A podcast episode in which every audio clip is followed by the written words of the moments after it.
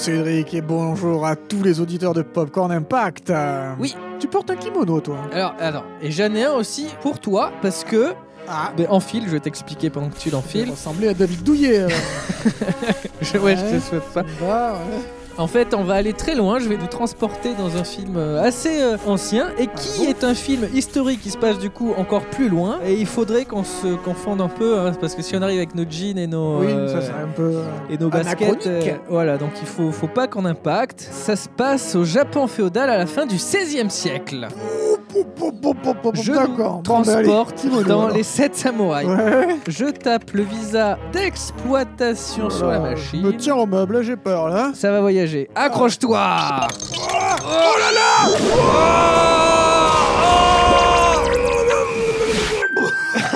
Oh Ah Wow, regarde Le Japon Mais féodal attends, on est en noir et blanc, Cédric. Et oui, c'est vrai, ça, c'est bizarre. Bah oui, qu'est-ce que c'est que ça Mais ah, Re- Regarde-moi ce beau village ah, là. mais allons parler à ces villageois alors. Tiens, voilà, en voilà un. Bonjour monsieur なもんだ Oula Merde, c'est pas en どい VF. つもこいつもかかしには持ってこいだ Ah, je comprends pas. Ça va Je comprends pas. Très でも embêtant. つぶやかすじゃねえんだ Il nous montre du doigt, non J'ai l'impression, mais euh, ce qu'il veut dire, ça j'en sais そ rien. こで口もがまがやってんの Ok, bon. Bon, je vais commencer à parler du film. Je, ok je t'en prie. Wow, wow, wow, wow, Les 7 Samouraïs, euh, sorti en France le 2 décembre 1955 de. Akira Kurosawa avec Toshiro Mifune, Takashi Shimura, Kaiko Tsushima. Que du beau monde. Mais en vrai, oui. J'en doute pas. Synopsis. Au Moyen Âge, la tranquillité d'un petit village japonais est troublée par les attaques répétées d'une bande de pillards. Sept samouraïs sans maître de défendre les paysans impuissants. Tout un programme. Tout un programme de 3h30. Revenons sur Akira Kurosawa, Oui. donc, qui est aujourd'hui reconnu comme étant l'un des plus grands réalisateurs japonais dans le monde, aux côtés de Ozu Mizoguchi. Bien Et sûr. pourtant, il ne se prédestinait pas à devenir réalisateur. Lui, à la base, il voulait devenir peintre. Pourtant, il baigne dans le cinéma dès son plus jeune âge et grâce à son frère, Eigo, qui travaille dans le milieu et lui fait découvrir des œuvres du monde entier. Il découvre alors du Chaplin, du Griffith ou encore du Murnau, des réalisateurs qui ont marqué leur temps euh, et le cinéma. Mais ce qui marque le plus Akira Kurosawa, ce sont des réalisateurs qu'il découvrira un peu plus tard, aussi grâce à son frère, et qui sont Jean Renoir et John Ford. Vous pouvez arrêter de me fixer comme ça, euh, monsieur, s'il vous plaît? Oh, oh Je... Comprends pas, je comprends pas. Je, comprends pas, je reprends. Akira est maintenant majeur et part vivre avec son frère dans un quartier qui le marquera à vie. Il se passait des choses affreuses. Un homme âgé qui violait sa petite fille. Une femme dont les tentatives de suicide répétées chaque nuit faisaient un grand ramdam dans l'immeuble. Voilà, bah, c'est pas très joyeux, hein, il a déclaré ça, et c'est quelque chose qui le marque à vie, et cette brutalité de, euh, chez l'homme euh, donc restera ancrée et se verra euh, très souvent dans ses œuvres. Mais avant ça, c'est un autre drame qui va le secouer, le suicide de son frère Eigo. Ah. Et, le euh, cinéphile du coup? le- ouais, Ah je disais qu'il travaillait dans le cinéma. Euh, Eigo était un, un banshee. Un banshee, c'est un commentateur de films muets. Et ça, c'est Ah un ouais. métier très propre au Japon. Oh mais c'est génial ça En fait, ça, J'aurais trop aimé faire ça. oui, ça peut être pas mal. En Le fait, Banshee. Ça consiste à rejouer à l'oral donc les scènes des films pour que les spectateurs qui sont notamment analphabètes puissent suivre euh, l'intrigue. Ah, attends, mais c'est génial, c'est un peu la langue des signes mais avec des mots. Sauf que voilà, le cinéma euh, parlant est arrivé et a mis fin au muet et ça, Eigo n'a pas pu le supporter et s'est suicidé. Ah. Euh, la perte de son frère marquera donc euh, aussi très profondément Kurosawa, qui perd par la même occasion son mentor, celui qui lui a tout appris. Deux années après ce tragique incident, il répond à une petite annonce d'un studio de cinéma qui deviendra plus tard la Toho, donc euh, un des grands studios euh, de cinéma japonais. D'accord. Et euh, voilà, il fait ça un peu comme pour poursuivre l'œuvre de son frère. Il devient alors assistant réalisateur et très vite, il se révèle très talentueux, comme le confirme celui qu'il a accueilli dans le studio. Kurosawa avait un talent naturel, hein, indéniable. Lorsque je l'ai initié aux techniques du montage, il a tout saisi d'emblée. hein. Quand je lui ai demandé d'écrire des scénarios, il était sensationnel et témoigne d'une inspiration spontanée. Je ne lui ai appris qu'à boire. Il boit un petit Oui, pastis au saké. C'est le, sud du Japon. le sud du Japon. Petit à petit, il en arrive à réaliser son premier film, La légende du grand judo, en 1943, donc sur le créateur du judo. C'est un grand succès et on lui passe différentes commandes, dont, dont une suite à celui-là. Et précisons que nous sommes en période de guerre et que toutes les productions sont très surveillées par les militaires et policiers. L'État a la main sur la production, comme c'était le cas la semaine dernière dans Dans OSS 117. Exactement. Kurosawa se fait alors retoquer plusieurs de ses scénarios et il n'est pas libre d'exprimer ce qu'il veut avec ses films. Mais bon, il doit quand même il doit travailler et il réalise les commandes qu'on lui a faites. Mais son talent fait qu'il gagne rapidement en notoriété. Il tourne son film suivant en 1945, à cheval entre, la fin de la guerre et l'occupation américaine au Japon. Un film assez personnel. Les hommes qui marchèrent sur la queue du tigre, c'est le nom. D'accord.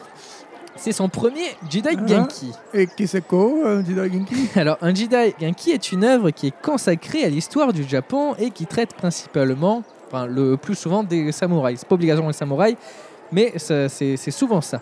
Problème, c'est un genre interdit sous l'occupation américaine, donc de, Ah. entre 45 et 52, car les samouraïs étaient assimilés à des kamikazes et au nationalisme japonais. Ah. Donc les Américains ne voulaient pas de telles représentations, tu vois. Et les hommes qui marchèrent sur la queue obtiendra donc son visa d'exploitation que des années plus tard, en 52. Oh, une armure de samouraï なんだこれは Je crois qu'il veut que tu la mettes. 注射狩りの獲物でござる Hein Hein Oh, bah, bah, bah, il sort un ah sabre bah, Je crois qu'il est pour toi, vas-y, ど prends-le. うしたんで Mais J'y comprends え rien 鎧と槍とそれに弓も欲しいって言ってたじゃね Non, え mais on est désolé, monsieur, mais, mais, mais on comprend rien. Désolé, désolé.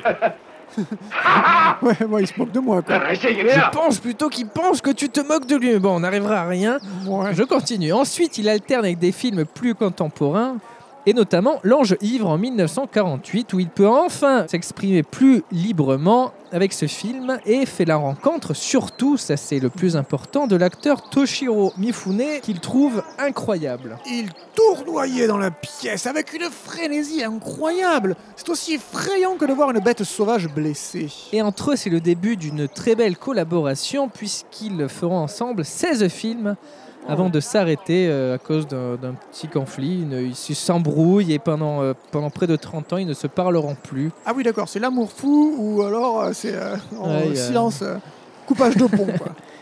Mais voilà, on est, on, est, on est encore loin, on est encore au tout début, et L'Ange Ivre peut être considéré comme le premier chef-d'œuvre de Kurosawa, et qu'il ouvre les portes du succès grâce à son thème très universel et contemporain qui interroge la foi d'un homme. Suite à ce succès, il veut de nouveau mettre en scène un Jedi Genki, malgré l'interdiction. Et ce film, c'est Rashomon.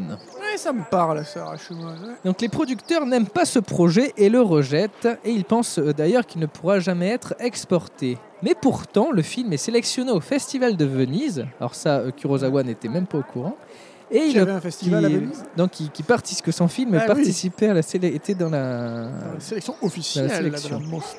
et il obtient un Lion d'or Oh avant de gagner un Oscar un peu plus tard. C'est quand même incroyable. Hein. Il faut dire que Rashomon est une œuvre culte qui a modernisé la réalisation et réinventé la narration, ce qui a fasciné et inspiré de nombreux réalisateurs à travers le monde, mais on y reviendra encore plus tard. Et pour l'anecdote, c'est le premier long métrage de l'histoire dans lequel une caméra est pointée directement vers le soleil.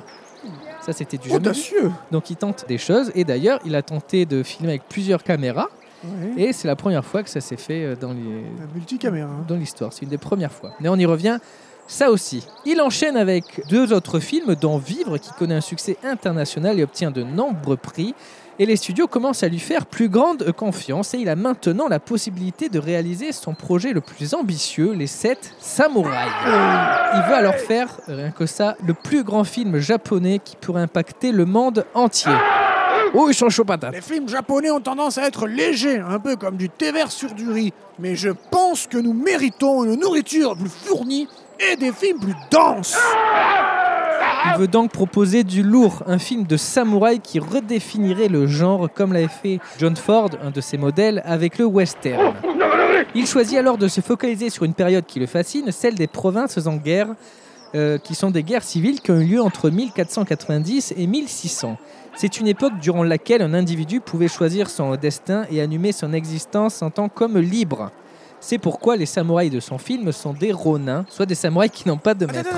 Non, c'est vrai, c'est là, il, y a un autre samouraï qui s'approche. Il dit quoi Mais j'en sais rien, moi. Et pourquoi il me donne un bambou alors Je pense qu'il veut se battre contre toi et te tester pour savoir si t'es digne d'être un samouraï. Pas me battre, moi je suis pas un samouraï. Bien joué. Il dit quoi là? Bah, Je sais pas, mais il a l'air content. C'est tout? Je suis un samouraï Peut-être bien. Oh, oh Oh. Ça fera les 8 samouraïs. Il cherche alors une idée de scénario et veut d'abord faire euh, une histoire qui reviendrait sur la journée de la vie d'un samouraï qui se terminerait par un harakiri suite à un échec. Un harakiri, donc un suicide avec un poignard. Mais ça, c'est avant qu'il découvre une histoire qui parle de samouraïs qui défendent des agriculteurs. Alors pendant six semaines, lui et ses co-scénaristes écrivent l'histoire du film Les Six Samouraïs. Ah, il manque un. Ils, ils en ressortent, c'est peut-être toi, Ah merde. ils en ressortent épuisés, mais ont mis au point un scénario de 500 pages pour quelques 284 séquences. Ah oui. Ça, c'est beaucoup. Et pour montrer à quel Oui. point c'est beaucoup, Rashomon en comptait 57. Donc, D'accord, euh, ils, se- sont très productifs. Ouais. 6 semaines, 500 pages, allez hop Ah oui, bah ils font que ça. hein. C'est pour ça qu'ils étaient euh, exténués. Seul bémol, euh, une fois le script fini, ils trouvent que six samouraïs, ça peut être assez ennuyeux parce qu'en plus ils respectent, ils sont assez droits, etc. C'est pas des gens fun et peut-être à suivre sur 3h30, ça peut être un peu lent. Et donc il en faut un septième, un peu plus en décalage, un peu moins droit, et il confie directement ce rôle à son acteur fétiche, Mifune Ah bah tiens. en lui disant qu'il pourra improviser durant le tournage. Et on peut voir que Mifune, ça donne un effet à cœur joie durant le film. Il, est, euh, il, se- il se fait plaisir. Lato valide enfin le scénario et donne son feu vert. Et le tournage peut commencer. Kurosawa le prévoit sur trois mois Ambitieux et ne veut pas faire un tournage en studio. Lui, il veut poser ses caméras en montagne. Un village est d'ailleurs entièrement reconstitué pour les besoins du film. Et c'est là que ça se complique un petit peu. Il faut dire que Kurosawa est perfectionniste, hein, il est très perfectionniste, et c'est d'ailleurs pour cela que son surnom est l'empereur. Parce qu'il voilà, il faut, il faut écouter ce qu'il dit et il faut respecter et pour que ça se passe bien et que ce soit ce qu'il a en tête. Le tournage s'étend donc petit à petit et c'est le début de nombreuses galères. Ouh, tu m'étonnes. Ça sent déjà, là, ça sent les galères. Alors déjà Lato rappelle à l'ordre Kurosawa qui commence à dépasser le budget de tous les côtés. La principale raison, il tourne avec trois caméras et utilise donc énormément de pellicules. C'est banal aujourd'hui, mais l'utilisation de plusieurs caméras n'était pas du tout répandue à l'époque. Et il en serait même le créateur. Au conditionnel, il y en a sûrement qui l'ont fait, mais voilà, c'est officiellement lui qui a lancé ça.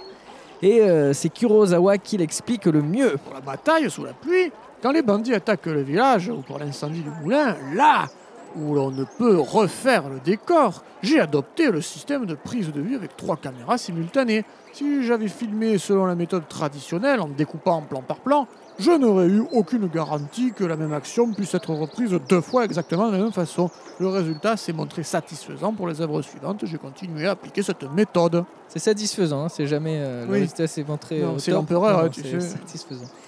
Et avoir plusieurs caméras lui permet aussi d'avoir un jeu des acteurs plus naturel. Quand l'acteur sait où se trouve la caméra, automatiquement, sans en être conscient, il va se tourner d'un tiers ou de moitié dans sa direction. Mais même avec les meilleures raisons du monde, ça coûte de l'argent et ça ne fait pas plaisir aux producteurs qui interrompent à plusieurs reprises le tournage. Parce que oui, c'est arrivé plusieurs fois, mais euh, Kurosawa arrive à chaque fois à les convaincre de reprendre le tournage parce qu'avec les scènes qu'ils ont, il est impossible de monter un film. En fait, il est malin parce qu'il gardait le tournage des scènes indispensables pour la fin du tournage. Ah. Et d'ailleurs, il avait une méthode euh, très propre à lui. Il montait les séquences durant le tournage, ah ce qui ne se faisait pas du tout à l'époque. On avance sur son temps parce que le multicam et le montage en direct, ça, c'est des techniques d'aujourd'hui. Bah, c'est ça, c'est ce qui fait euh, la force de, de, Kurosawa et de ses films. Ah, il revient lui. Oula, il est moins content que tout à l'heure. On s'en va, non Oh, je crois qu'il veut sa revanche. Il sort son sabre. Mais pourquoi moi J'en sais rien. Ah non. Attention Thibaut. C'est toi qui as gagné T'es un vrai samouraï, un vrai de vrai. Po po po. Il n'y a pas beaucoup de, de podcasteurs samouraïs. Ah non. Mais ça y est, il y en a un. Bon, on est encore un peu tranquille. Mais euh, le seul responsable des, des dépassements de coûts de production n'est pas juste Akira Kurosawa. Et non. La météo a aussi fait des siennes. Il arrivait toujours quelque chose. Nous n'avions pas assez de chevaux, il pleuvait tout le temps. C'est exactement ce type de film qu'il était impossible de faire dans ce pays. Il est un peu énervé, mais en même temps, c'est lui qui veut filmer un extérieur. Ouais. hein. Mais voilà, lui, il a sa vision très propre. Il veut, il veut faire un tournage épique, un extérieur, parce qu'il veut proposer une autre dimension aux affrontements. Il voulait faire ce qu'Hollywood n'arriverait jamais à produire. C'est vraiment un truc qu'il a dit. Et ainsi, il voulait que la bataille finale se passe sous une bonne grosse pluie bien forte. Et comme la météo ne se contrôle pas, il avait besoin d'une pluie artificielle. Alors lui, il voulait six camions euh, citernes pour faire ça, pour faire un truc Ouais. très impressionnant. Mais voilà, son assistant en avait prévu que trois. Lui, il a dû se faire taper Aïe, aïe, aïe. sur les doigts. Ah. Et pour couronner le tout, le lieu n'est pas très accessible. Lato a bien essayé de poursuivre le tournage dans leur studio, mais euh, hors de question pour Kurosawa de céder. Oh là là, c'est un, gouffre financier cette affaire. Je te le fais pas dire. Au final, Les 7 Samouraïs devient le film le plus cher de la Toho, qui était au bord de la faillite à cause de tous ses dépassements. merde. et ça a coûté un total de 100 millions de yens de l'époque, ce qui fait un demi-million de dollars de l'époque. En version 2021, ça ferait à peu près 5,4 millions de dollars, ce qui est pour l'époque euh, gigantesque. C'est énorme 100 millions de yens Ça nous parle, les yens. Ouais. Et le film qui dépassera ce coût Oui. sortira en 1980, soit près de 30 ans plus tard. Ah oui, d'accord, oui, ça donne là, ça donne un vrai référentiel euh, Voilà. pour juger de 100 millions de yens. Et ce film, c'est Kagemusha, un autre film de Akira Kurosawa. D'accord, Kagemusha, très bien. Donc le spécialiste des blockbusters, c'est le James Cameron euh, japonais. Kurosawa. Et Kagemusha, qui est produit par euh, Francis Ford Coppola et George Lucas. Mais nous y revenons. Oh. Le film est enfin prêt, Kurosawa tient son chef-d'œuvre. Pourtant, sa version de quelques 3h30 ne restera qu'au Japon, malgré les succès qu'il connaît à l'international. Le reste du monde aura une version de 2 heures qui ne garde que les scènes d'action. Il n'y a plus les- le côté humain, euh, etc. Parce que euh, les studios avaient peur que les spectateurs s'ennuient. Mince Alors que sa réalisation reste euh, très moderne encore aujourd'hui, le montage est assez dynamique. Mais bon, ce n'est qu'au début des années 80 que la version intégrale sera visible en France. Merde, c'est le village qui se fait attaquer. Je vais me battre Je sais pas si c'est une bonne idée, Thibaut. Mais si, donne-moi le temps de la pub et hop, moi j'y vais quoi. Allez, combat japonais 出 tu vois, il est d'accord, lui J'arrive vous aider ah, ben, J'arrive aussi, Thibaut Sauvons ce village En direct de vos films préférés, retrouvez Popcorn Impact tous les mercredis dans vos oreilles sur le label Podcut. Finalement, c'est lui dans le Popcorn, hein, parce qu'ils sont trop nombreux. Là, on est à l'abri. Oui. Euh, eux, ils se battent, c'est super. Mais nous, voilà, nous, on va parler de l'impact. Ok D'accord. Thibaut, regarde donc sur l'écran. Euh, oui, alors le, le Rotten Tomatoes, oui. metteur, cet agrégateur de critiques, alors, euh, pour les critiques presse, sur un total de 65 référencements de presse, on atteint le modeste score de 100% tomates certifiées fraîches. Ah oui. Alors là, on peut dire que c'est plutôt des notes très positives. Et pour les Ah spectateurs, oui, là oui, oui. sur, sur un total de 91 000 spectateurs qui ont noté le film, c'est 97% de popcorn bien ferme. Ah oui, c'est un, Bien droit. un bon gros. euh, ça, ça plaît. hein. C'est un bon gros popcorn. Alors il y a tout le monde qui est chaud patate, Ouais. sauf peut-être en France. Ah. Les spectateurs, ils aiment un peu moins. La presse, pareil, on a 4,6 donc sur Allociné. Et les spectateurs, c'est 1,8 euh, sur 5. Euh, c'est très Les peu. gens, ils l'ont jamais vu le film. Ils, notent ça. Après, après Ah. voilà, ça reste, euh, c'est très lent. C'est vrai que le noir et blanc rebute. Il y a des trucs qui peuvent aussi. Il y a des, c'est la, attends. c'est contemplation. un chef-d'œuvre. Ça peut. pour moi, c'est un chef-d'œuvre. J'adore ce film, mais je comprends que on ne puisse pas l'aimer et c'est normal. Et on a tous des goûts différents. Les goûts, voilà. les couleurs. Et aimez-nous une petite pièce. Allez, c'est parti. 400 000 entrées en France pour les 7 samouraïs. Il faut savoir que très peu de films étrangers passent les frontières à cette époque. Ouais. Et quand il y en a un qui sort, il est disponible dans assez peu de salles. Donc voilà, les 400 000 entrées, euh, finalement, euh, C'est énorme. c'est énorme sur le- parce que ça reste euh, un public niche. C'est énorme. Voilà. Mais euh, c'est peu, mais c'est beaucoup. Non, c'est beaucoup. voilà. C'est beaucoup pour un truc peu. Et pourtant, C'est une grosse niche. 400 000 personnes dans une si grosse niche. Attends, eh, c'est pas évident, quoi. Donc non, c'est un gros succès. Et euh, donc les 7 samouraïs connaît quand même un très gros succès et devient le premier véritable succès commercial d'un film japonais en Occident. Et au vu de ce succès, il aura droit à de nombreuses ressorties les années suivantes. Il a acquis une solide notoriété et revient souvent dans les classements des meilleurs films de l'histoire. C'est vrai. Le vrai impact, c'est surtout l'influence que ce film et d'autres de la carrière de Kurosawa ont eu dans l'histoire du cinéma. Lui qui voulait devenir le cinéaste japonais le plus influent de sa génération a bien réussi son coup. Des cinéastes comme Sergio Leone, Sam Peckinpah, George Lucas, Steven Spielberg, Tarantino, Scorsese ou Coppola, euh, entre autres, hein, il y en a plein plein d'autres qui en parlent très souvent, sont tous admiratifs de son travail. Clint Eastwood en dit Kurosawa a eu une grande influence sur ma vie. Scorsese dit Kurosawa, avec sa façon de raconter les histoires, a réuni à sa manière les deux hémisphères du monde. Abbas Kiarostami Lui s'intéresse déjà à l'être humain et à sa vie intérieure. ou encore John Woo. Chaque fois que je tourne un film, qu'il s'agisse d'un film d'action, d'une comédie ou d'un film de guerre, je regarde les 7 samouraïs. Ils sont tellement admiratifs que leurs œuvres puisent beaucoup dans le cinéma de Kurosawa. Certains puisent même un peu trop, c'est notamment le cas de Sergio Leone qui a Oh. révolutionné lui le western avec son western spaghetti. Mais finalement il a commencé en prenant tout de Kurosawa. Ah. Ainsi pour son premier film, donc une poignée de dollars, ce n'est rien de plus qu'un plagiat du garde du corps de Ah oui. Kurosawa. Donc ça serait plutôt un western sushi finalement. C'est ça. Un procès a d'ailleurs eu lieu et a donné raison à la Toho et à Kurosawa. Résultat des courses, depuis 1964, 25% des recettes de pour une poignée de dollars remontent à Kurosawa et à la Toho. bon Et maintenant aux descendants de Kurosawa. C'est ouf ça, je savais pas. On en apprend tous les jours avec Popcorn Et Impact. ce qu'il s'est passé, c'est que les producteurs ont refusé de payer les 10 000 dollars pour avoir les droits. Attention, c'est cher. Et ils se sont sûrement dit que comme c'est un film japonais, personne ne remarquera rien. Bah ouais. Mais pas de bol pour eux, Lato a vu le film et il n'était pas content du tout. Et pour une poignée de dollars, hein, c'est connu. Hein. Et dix ans plus tard, euh, Sergio Leone a confessé, avec peut-être un peu de mauvaise foi, J'ai vu un film de Kurosawa, c'était Yojimbo. Hein. On ne peut pas dire que c'était un chef-d'œuvre. hein. Pourtant, le thème me plaisait. Un homme arrive dans une ville où deux bandes rivales se font la guerre. Il se place entre les deux camps pour démolir chaque gang.